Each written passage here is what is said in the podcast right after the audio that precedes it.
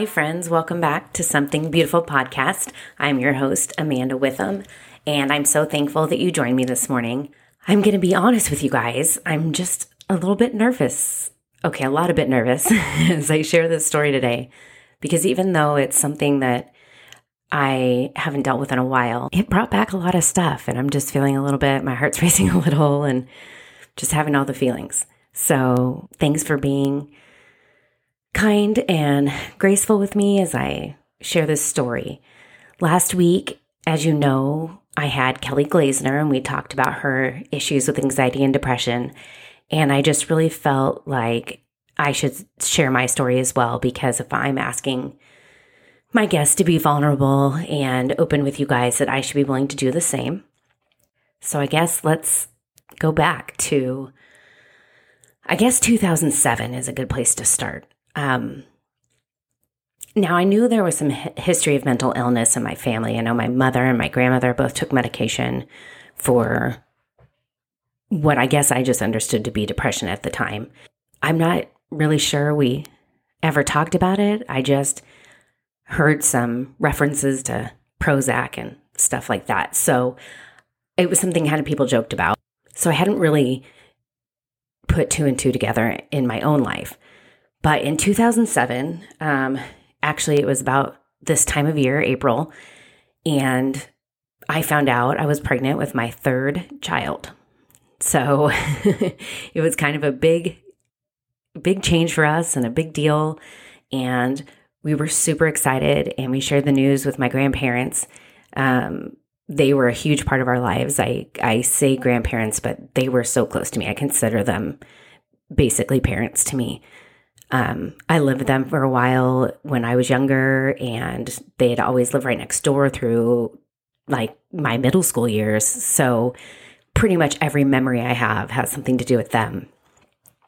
And in 2007, when I found out I was pregnant with what would turn out to be Maya, I also found out that same week that my grandma was diagnosed with brain cancer.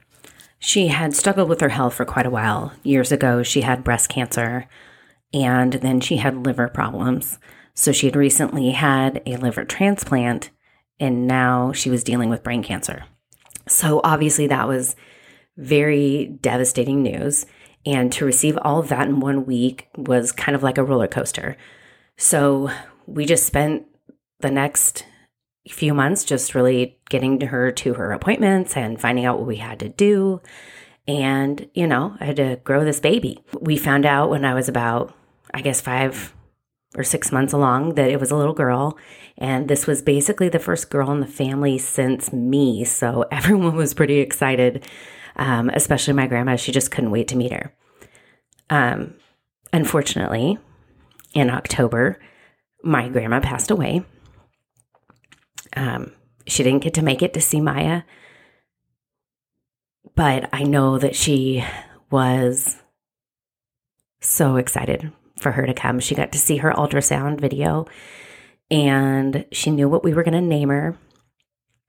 So I'm so glad she got to be a part of that. Um, unfortunately, she passed away in October and Maya was born in December. So between October and December, I had to be a support for my grandpa, and we had to plan a funeral, and I had to hold it all together because I'm growing this baby. So I'm sure it doesn't take much of a stretch of the imagination to realize when she was born in December, uh, I had quite a lot of emotions I had been suppressing that all just kind of came tumbling out.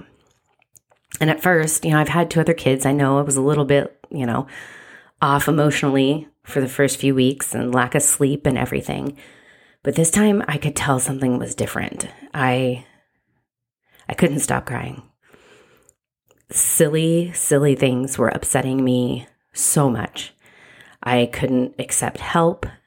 I was struggling with breastfeeding, which was so frustrating because this is my third child. I should know how to do this. And I just, I'm trying to parent two other kids and deal with grief and be a mom, a new mom all over again. So I started, like I said, I realized it was different this time. I had an amazing pediatrician who not only asked me how the baby was doing, but asked me how I was doing when we went for the six week checkup. And I cannot stress this enough, everybody. Be honest. Be honest if you're having a hard time, because that's the only way they can help you. And I'm not sure what it was, but instead of being the usual strong person and saying, Oh, I'm fine, I don't need any help, I said I was struggling and I filled out their little questionnaire and was honest about how I was truly feeling. So he reached out to my OB and I was able to get in to see her and get on some medication. That made all the difference. And I just can't stress enough not to hesitate to ask for help. So that was when I began taking medication. For a while, things were pretty smooth. Unfortunately, we were in the same position again in 2012 when my grandpa passed away. He also had a battle with cancer, and my family and I were living with him and taking care of him at the time. So that was a lot. End of life care for anyone is just difficult, but I wouldn't change it for the world. I'm so glad for that time that we had with him. Unfortunately, I put myself on the back burner again, and I was facing some of the same issues. Not taking my medicine consistently, and I forgot to get a refill in the midst of planning services and taking care of his estate and everything.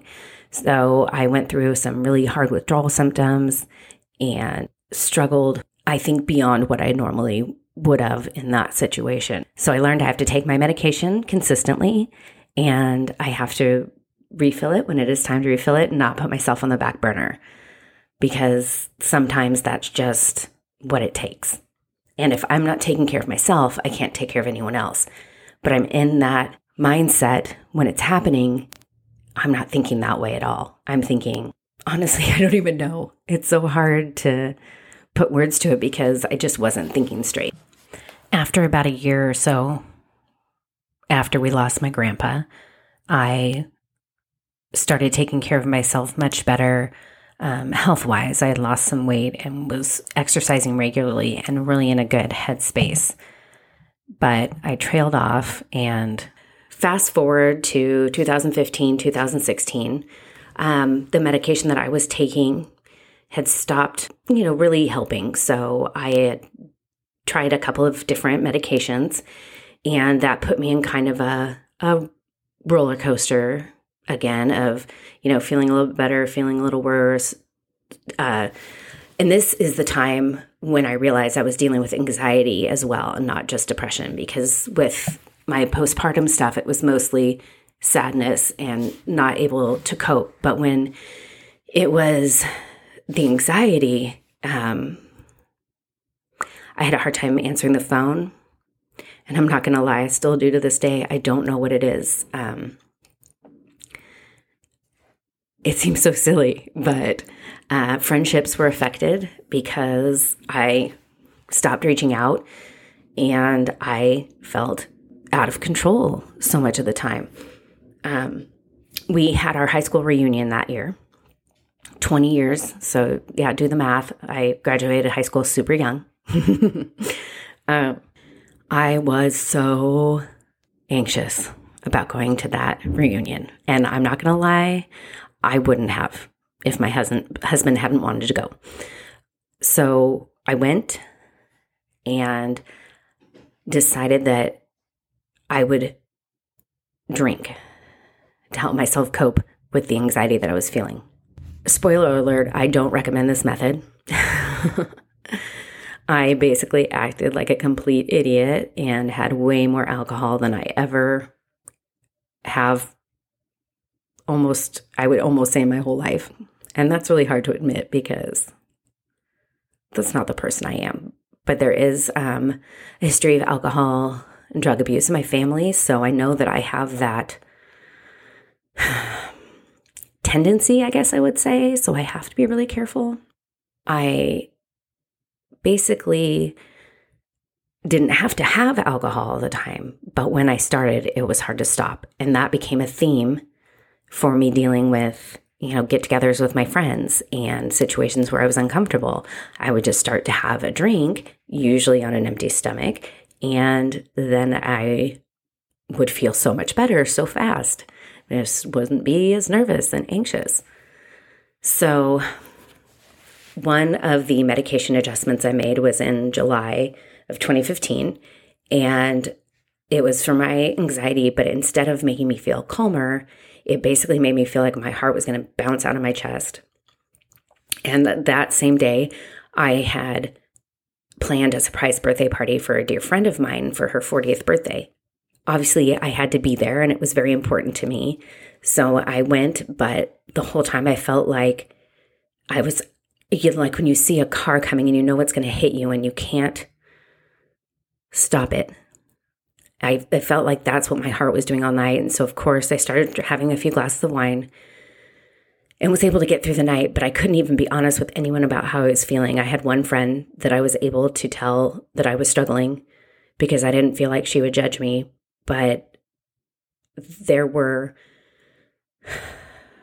there were so many feelings going on inside me and I didn't feel comfortable. I just felt like I had to pretend that I was having a good time. As 2016 progressed, I started questioning friendships and pulling away. I was really struggling and I got frustrated with the medications. You know, why am I taking these if they're not helping me? Or why am I going through all these ups and downs? I think if I just stop taking them completely, I'll feel better. Well, that's why I'm not a doctor, and I definitely don't recommend that. Things just went downhill fast after that. So in September of 2016, I had stopped taking my medication and then I happened to hurt my back. So now I'm dealing with feelings of anxiety and depression plus pain. This was also a really busy season in my life. I volunteered with sports teams for my kids and classrooms for my kids and was a treasurer for the PTA and I could go on and on. And then in November, we got a new puppy, which took away my sleep. So by about December, I was a hot mess. Um, decisions were super hard. It was hard to grocery shop. I remember being at Albertsons and looking around trying to find the things I needed for dinner and just crying. And I had to call Mike and say, I can't do this. I, help me. I, I don't know what to get. I don't know what to buy. And I'm in public just crying. for someone who always has been like in control, for lack of better word, or strong, um, this was so hard. I remember being at church and I am always fine, you know, I'm fine. And people would ask me, and I just couldn't even talk. The tears would just start. And I knew that I wasn't handling this well. But we'd already had a trip to Disneyland planned, so I didn't have time to go in, get in to see my doctor. This is the narrative I'm telling myself, and I didn't have time to get into counseling. So we went on our trip. Needless to say, that was absolutely wonderful. I'm not going to say we didn't have a great time, but there were so many moments that my emotions stole my joy. So while I do look back and there are times where I really felt great things, they were also really hard. I was short with Mike and not as patient with the kids and that stuff breaks my heart. I hate it when it takes an effect on my family because if it's one thing that I've always tried to define myself is, you know, I'm going to be a good mom. I love my kids and I'm just going to be the best mom I can. So, struggling with drinking, struggling with anxiety, struggling with anger, all of those things were even worse because I felt like I was failing my kids and my husband. I grew up around depression and alcoholism, so I didn't want to be that for my family.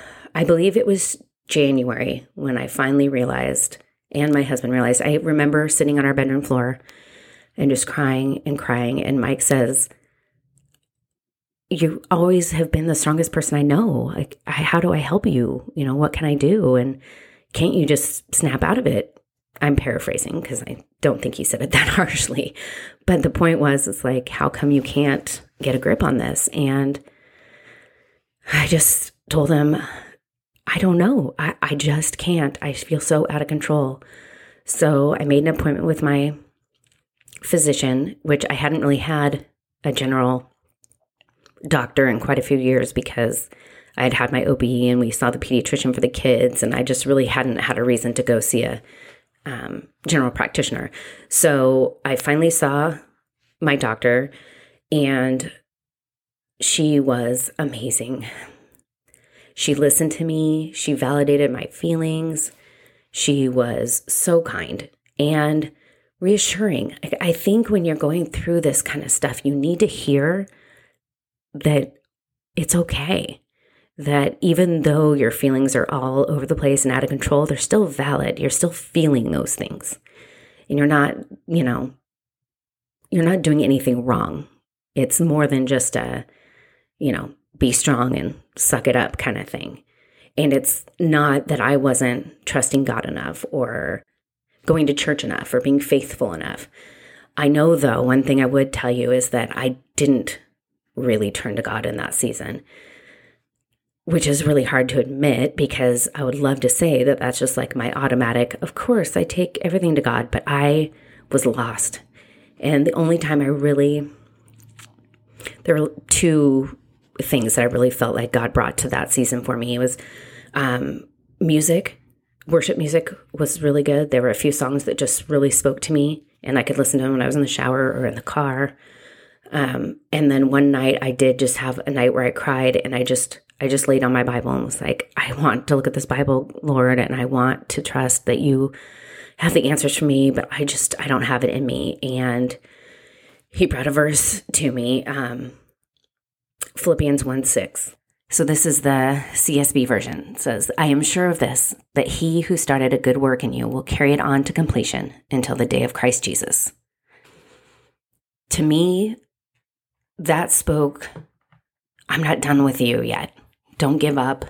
I'm still working on you. We're going to get through this. And that was like my lifeline. I ended up getting back into counseling because my doctor said, I will help you find the right medication, but I also want you to talk to someone. And that was a huge help. Again, just knowing that your feelings are valid and that someone will listen does so much. And for me, just having a doctor that was willing to take the process and explain to me that it was going to be a process. We ended up trying um, a couple of different medications, and then we had to adjust dosages. And then I had to take two actually together because of the anxiety and the depression. They both needed a little bit more than just one medication could give. So I now take two medications every single day. And if I have to take them for the rest of my life, I will. I probably will because uh, this is a chemical imbalance that I deal with. And as I've tried before, you know, I just don't do well without the medication. If that's something in the future I, I changes, then wonderful, but I'm okay with it because I would, I take vitamins. I take medicine for headaches. You know, it's just, this is a part of who I am and what I have to deal with. I have to say, I couldn't have gotten through this without my husband's support. If he hadn't, he just didn't give up on me. He gave me the love that I needed and the space I needed to kind of figure everything out. I know after I kind of started counseling and got back on medication, I'd take I had taken a weekend um, to go to the coast just by myself because I hadn't done that like basically since my kids were born. and that was such a huge blessing to me to be able to sit quietly, to spend time in my Bible, to look at the ocean, and just to kind of be with myself because I wasn't very good at that. I'm I'm still, if I'm being honest, I'm still not real great with sitting quiet and not being busy. Um, but I'm I'm always trying to get better at that. but taking that time just to acknowledge that my feelings could be heard and could be felt, and that I could come to terms with everything that I've been through was so refreshing. Finding the right combination of medication was rough. You know, you have, to, it's not a, here, take this pill and you feel better. It's definitely a trial and error situation. Even when we found the right medication, everything was working and then it went back downhill again. And I was so upset, but it was, the doctor said, look, this is actually a really great thing because we know it's working. So now we just have to find the right dosage. So having a doctor that was compassionate and helpful and communicative throughout the process was huge. I still have a lot of regrets about that time. I definitely wasn't the mom that I wanted to be because I was so lost in trying to keep myself from drowning that I didn't have a lot of extra to give. And I know that I can't take that back. And I know that I do better now.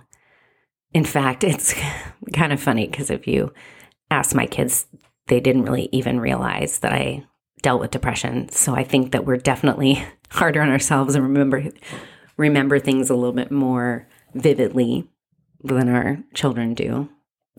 Thank you, Lord. But I'm better now and I can recognize it. I my son has dealt with some depressive issues and I thankfully realized because it was familiar to me and I could get him the help he needed. And it's not my place to talk about it, but my husband has dealt with some depression as well. And I just think it makes me more empathetic and understanding to have gone through it myself and be able to be there for someone else. Whew. Well, that was a fun little walk down memory lane. oh, so many emotions that come back. Thank you for listening. Thank you for taking the time to hear my story. I'm in a much better place these days. I'm very consistent with taking my medication. But I also know that there's going to be seasons where I'm going to have to go back and counseling. And I know now to be preventative rather than reactive, I exercise more. Well, okay, COVID's been a little rough, I'm not going to lie. But I do try to exercise as an outlet. And I do think it's important to take time for myself. I love to read and go on walks and be outdoors. So I try to make sure I do things like that so I don't get overwhelmed and get lost again because, like I said, I can't take care of anyone else if I'm not taking care of myself. So I guess if I had to leave you with anything today, it would be ask for help, talk to someone, reach out to your doctor, reach out to a friend, reach out to a counselor, reach out to a pastor. Just trust that it's going to be worth it. That you can't do this alone. You're not failing. It's okay, and you will get through it. God's not done with you yet. Thank you so much for taking the time to listen today. I am so thankful for this space and for those of you that are supporting me on this journey. I don't really get it yet or know why I'm on this path. I just feel like it's something that's important that I do. So I'll just keep showing up every week, and I hope you guys will too. Next week, I'll have another guest for you guys, so I'm looking forward to talking to you then. See you next time.